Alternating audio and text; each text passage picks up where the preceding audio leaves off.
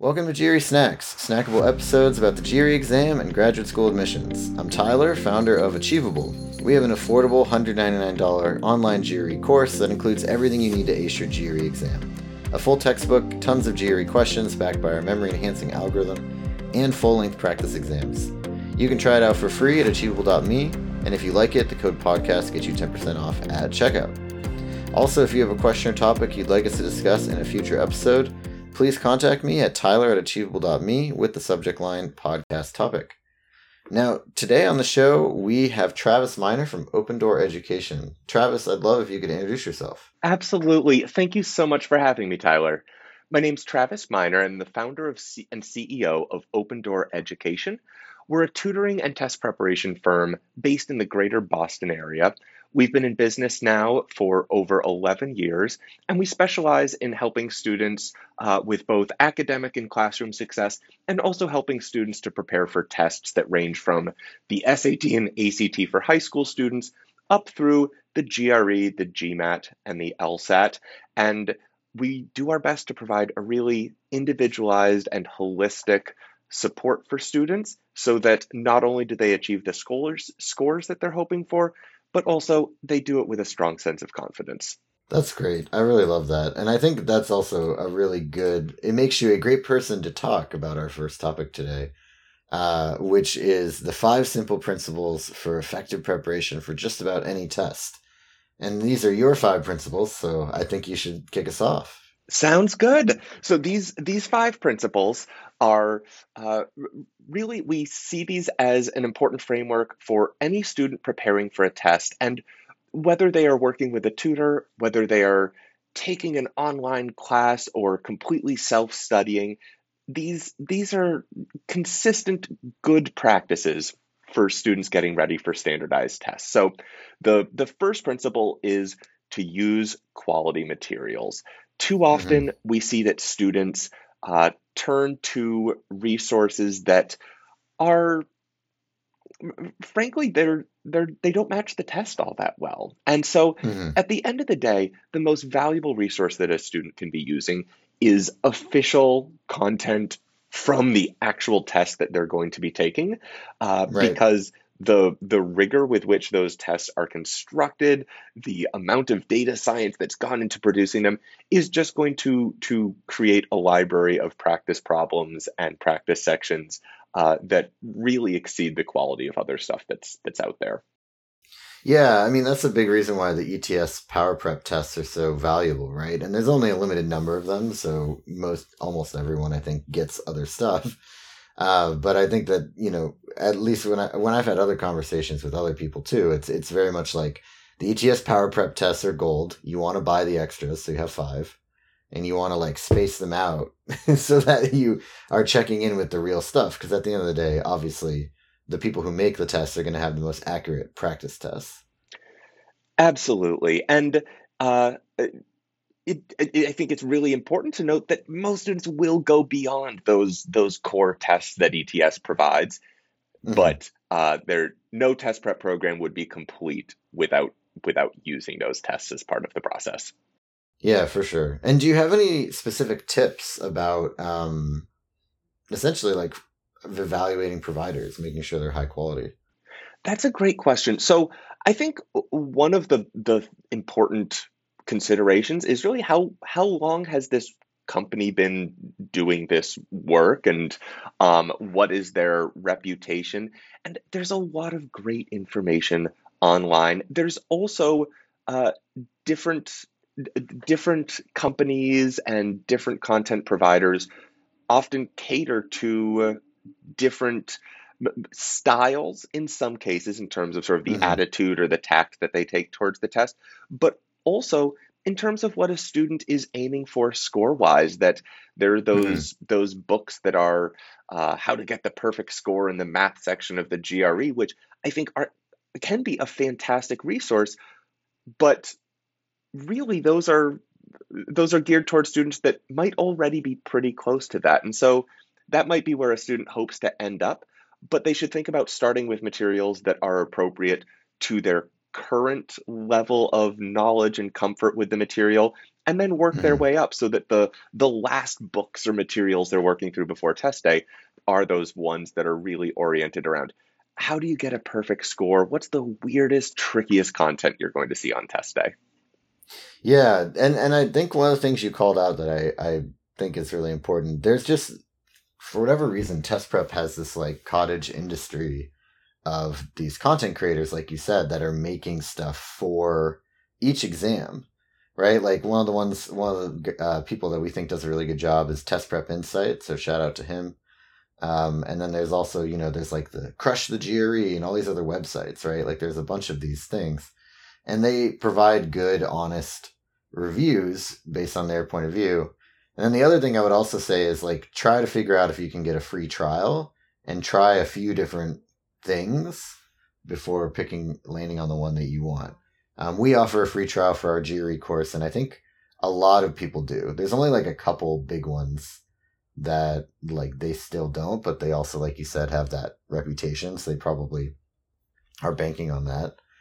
But I do think in general, like you read the reviews, try stuff for free, um, and see what fits you the best as well. Absolutely. It's it's not just a matter of finding great test prep content, but finding the right test prep content for for you as a student. Yeah, for sure. So cool. What is uh, principle number two then?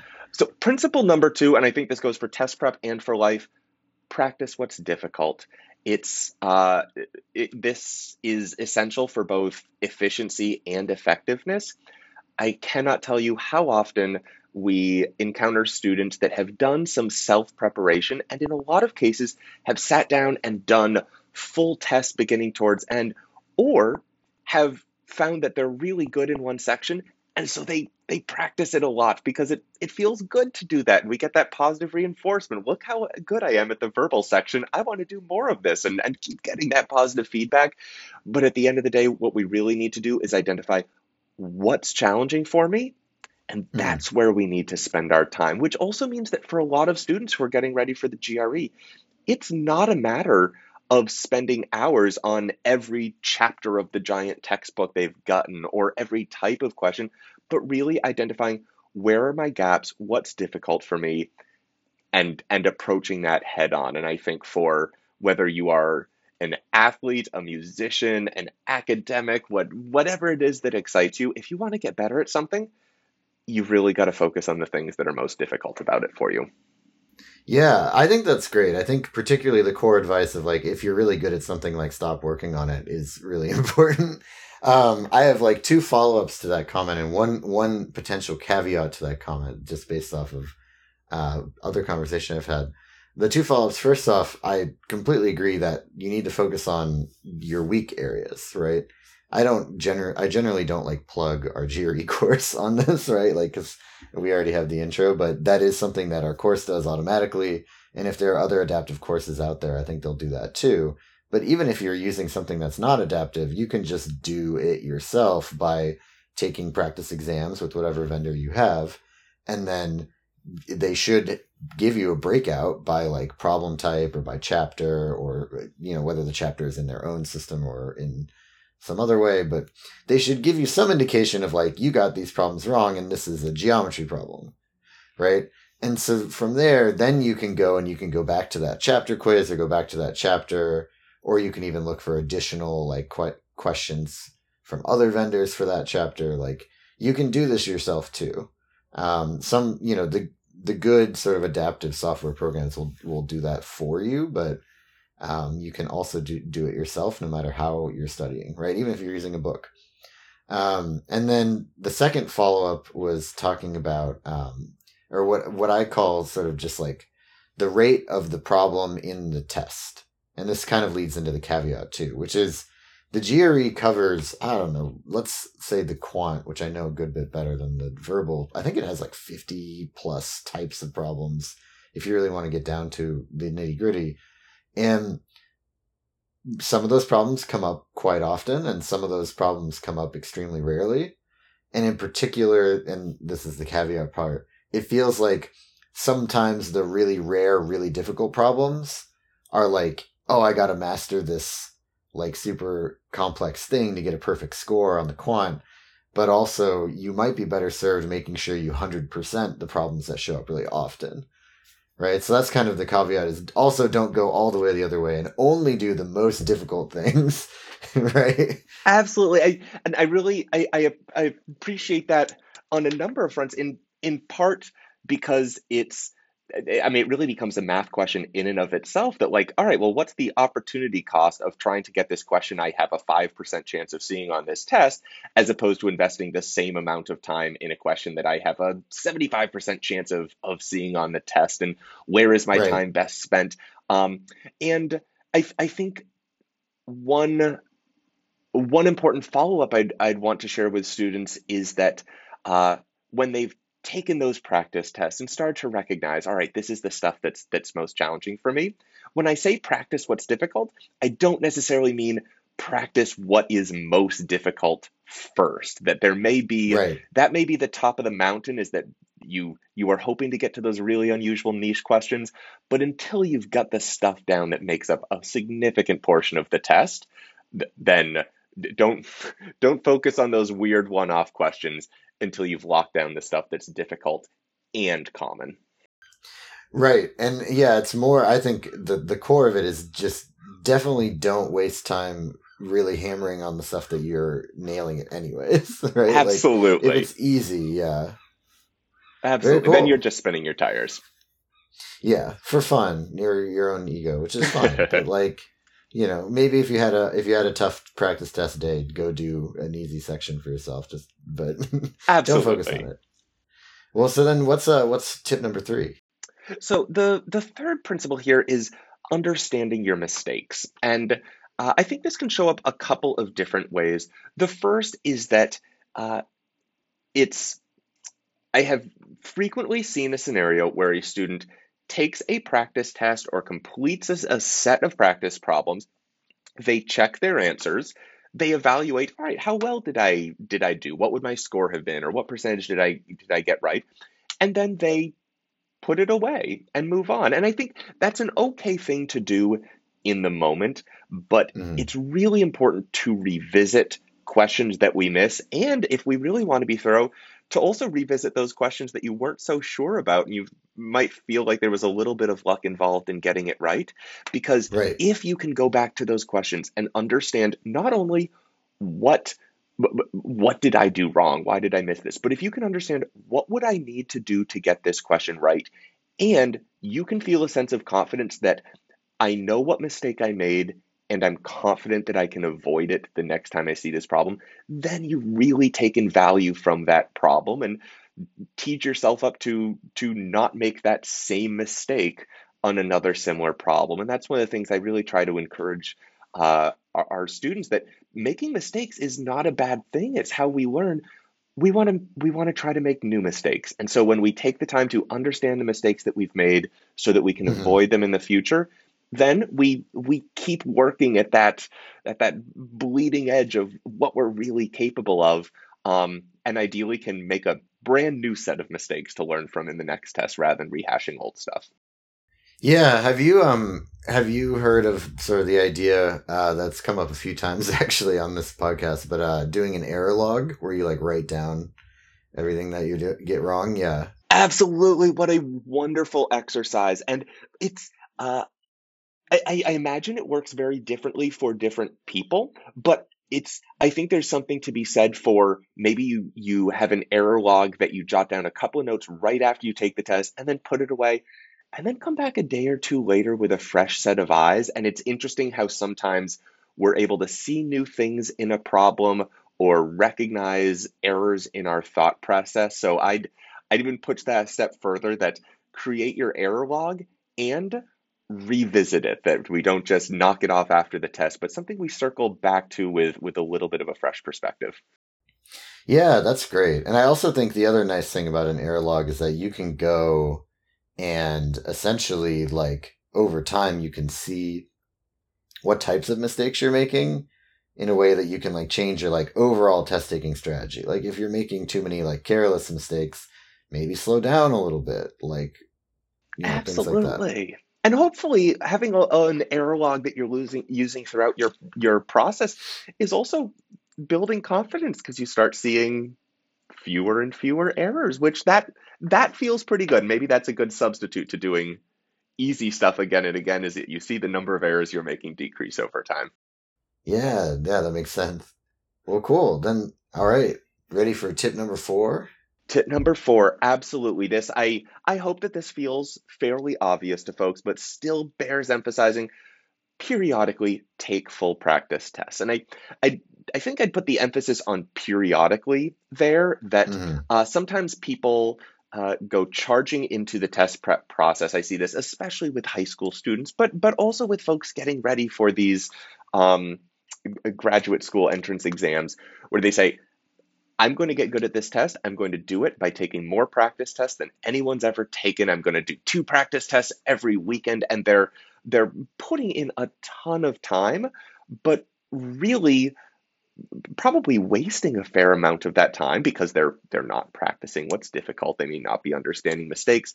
Um, and so I I really try to de-emphasize the process of taking full practice tests as the core part of preparation, but it is hmm important to have this as benchmarks. And I I'd encourage students to think of each of these sort of like a dress rehearsal that um, you take Right. one you take one to start out with. We've got to know uh, we've got to sort of plant our flag and say where am I score wise? How am I doing to begin with? And I think that's an important way to start a test preparation process. At, at least for a student who doesn't experience a great deal of test anxiety. Start with a full practice test, um, but then work on the things that that test brings to the surface that you know you need to you, you need to emphasize and practice, and then take another full practice test.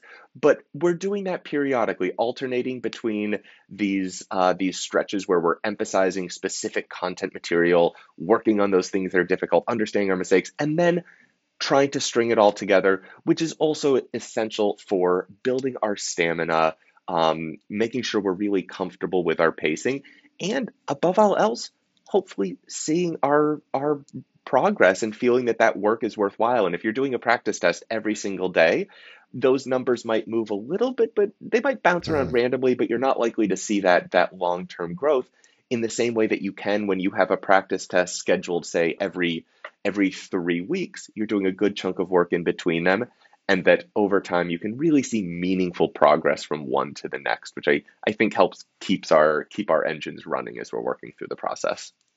Yeah, I mean, I, I, I love this topic and, and talking to you about it. I have, I, I actually usually don't talk this much. I have, I, I, but I, it's an exciting topic for me, I guess.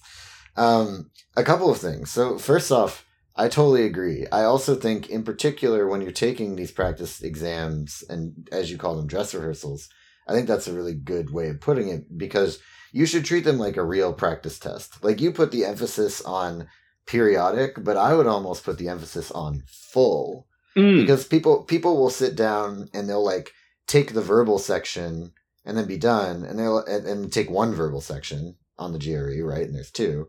And then finish it and they're like, "Okay, I took a practice exam." And it's like, "Well, I mean, the the thing that's about the GRE is it is a performance, right? It's like a mental performance like you're in a sports game kind of. And so you need to simulate the whole thing. You need to actually do the whole 3-hour test in a in a representative way, right? With the time limit and doing it all in order. I mean, I guess you could pick what orders of the sections you want to do it, which is fine. Uh, you won't get to do that on the real thing, but like do all of it. Even do the writing part, right? Like you you want to you're like building a muscle for this stuff. And also you're not going to get great data if you don't actually keep the si- the situation apples to apples.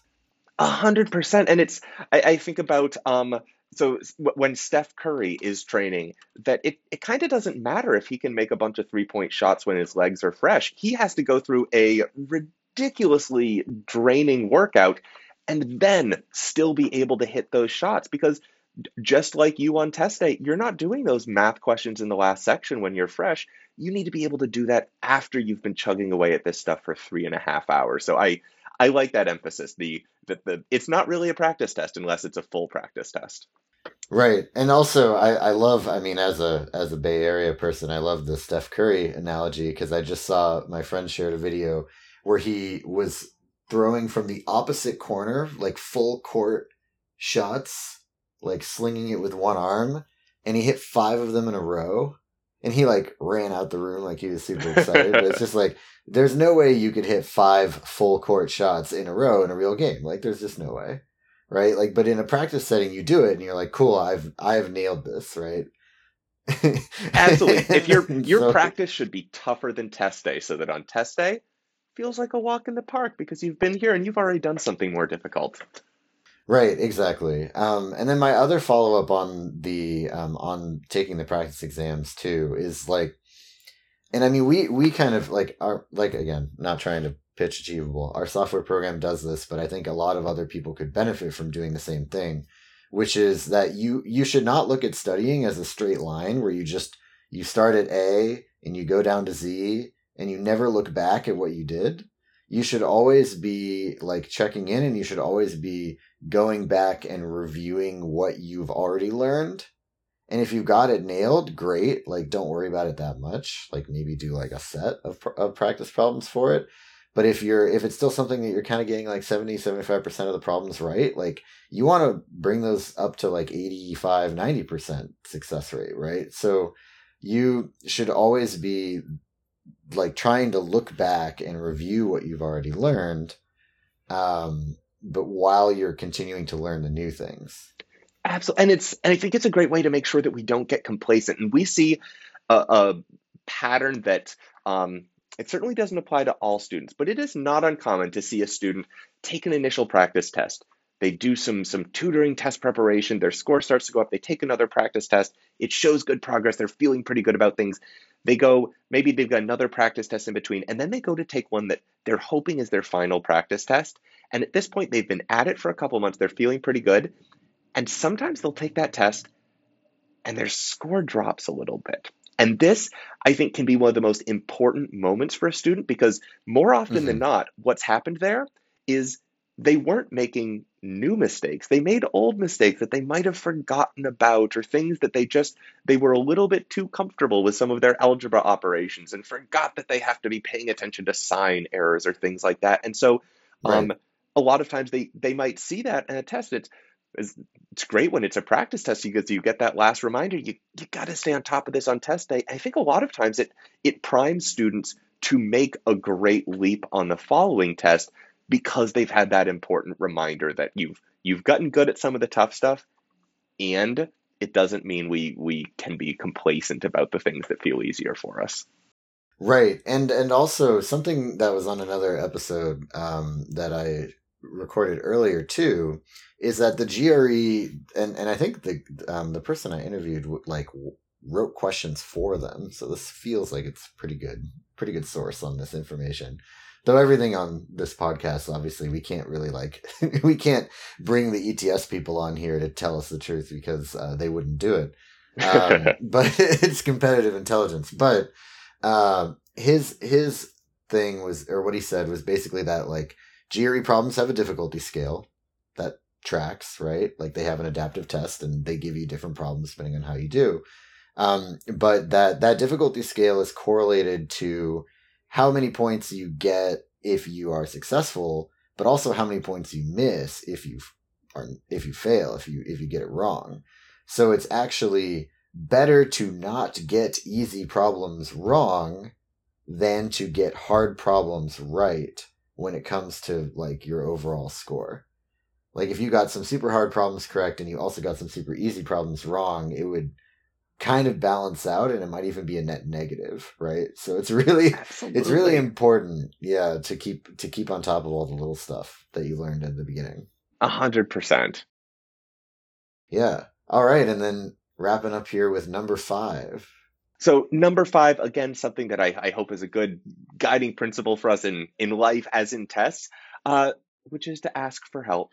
To remember that you are not the first person and you will not be the last person to have prepared for and taken these tests, which means there is a wealth of resources. And whether that is turning to a Reddit forum, hiring a private tutor, enlisting uh, enlisting an online or digital tool that's going to to help you through your process, you don't have to go it alone. And if some of these steps feel daunting, if if you're not quite sure, well, what is the difficult stuff that I should be practicing? Or maybe you're having trouble understanding some of your mistakes to recognize that there is, you don't get any bonus points for having self studied your way through the GRE. Uh, so, Right. to encourage folks, look for help. It's out there. And sometimes that can also come in the form of an accountability partner. You might have friends in your graduating class or, or in your social sphere who are also getting ready for a test. And you don't necessarily have to study with them, but just to have somebody that you can check in with and, and sort of help keep momentum. Uh, I, I think it's, uh, I, I like the saying that test prep is a team sport because it so often I think we we envision taking these tests in isolation in one testing center, and it's a very sort of sterile and lonely experience. But Mhm. just because you have to take the test alone doesn't mean that your process up to that point should be a solo expedition. For sure. And there's some even like I know that, you know, affordability is often the biggest barrier for people getting extra tools, right? Because I think if you have a lot of money, you know, you can get the $1500 live online class or you Sure. get like a live tutor. Um, a lot of the self study courses are very affordable. Um, and then also like there's I think um his name's Greg Mat. I think his his he has like a little study community that's super affordable. Uh, I think it's like less than twenty dollars a month. So um, Awesome. and he's not even he's not even affiliated with us, but just like there's there's tons of options. There's even, you know, I, I think Khan Academy, while it's not explicitly labeled GRE, they cover a lot of the same concepts. And then there's stuff on YouTube, right? Like we Achievable has a YouTube channel that we're just starting to fill in with GRE things, but there's a ton of others. And I mean, honestly, like at this point, if I want to learn pretty much anything, I just go. The first stop is YouTube, right? Um, there's such, such good resources on there, and most of the people that are doing it are not, you know, pitching you the whole time. They're really adding value. Um, and then I love the accountability partner thing as well. I think that's a great idea. Uh, most of the time, also, even if you don't have other people that are taking the test with you at the same moment, um, or taking a test, you can also find trade accountability partnerships for anything. You could keep them accountable on their workout schedule, right? Um, or you could be your mom and you just tell your mom what you did. The, the key thing is that all else equal, more studying generally means better scores. And then all else equal, studying consistently over time is better than cramming right? Mhm. It's much better to do like two hours a week for 10 weeks than to do 20 hours in the last week, Yeah. right? For sure. For sure. Which is it's these tests we we encourage folks if you are if you are just now thinking about the GRE, you're probably thinking about taking it for the first time anywhere from 2 to 4 months out from from now depending on where you're starting and and what your goals are. So it is it is a marathon not a sprint and it it makes sense to treat it like one. Yeah. And to treat it like like we both said earlier, like it's it's a sport, you know, you gotta you gotta train, you gotta get ready for game day, get your head on straight. Um, well great. Anything else you want to cover on these five topics before we wrap up? I don't I don't think there's anything in particular. I would just encourage students to stick with it and to not be disheartened if they feel like they are not making as much progress as they hope to as quickly as they hope to. I I love Hmm. your comment about it not being a linear process and there are there are weeks where they'll make leaps and bounds and there are weeks where it's just a grind and you might feel like it's maybe you're learning things but your score isn't going up and that that really is how the process how the process goes so above all Yeah. else sticking with it through to the bitter end Yeah, yeah, I agree with that for sure. Great. This has been GRE Snacks, hosted by Tyler from Achievable with Travis Miner from Open Door Education. Achievable has a great online GRE course that you can try for free at achievable.me. And if you like it, use the code podcast to get 10% off at checkout.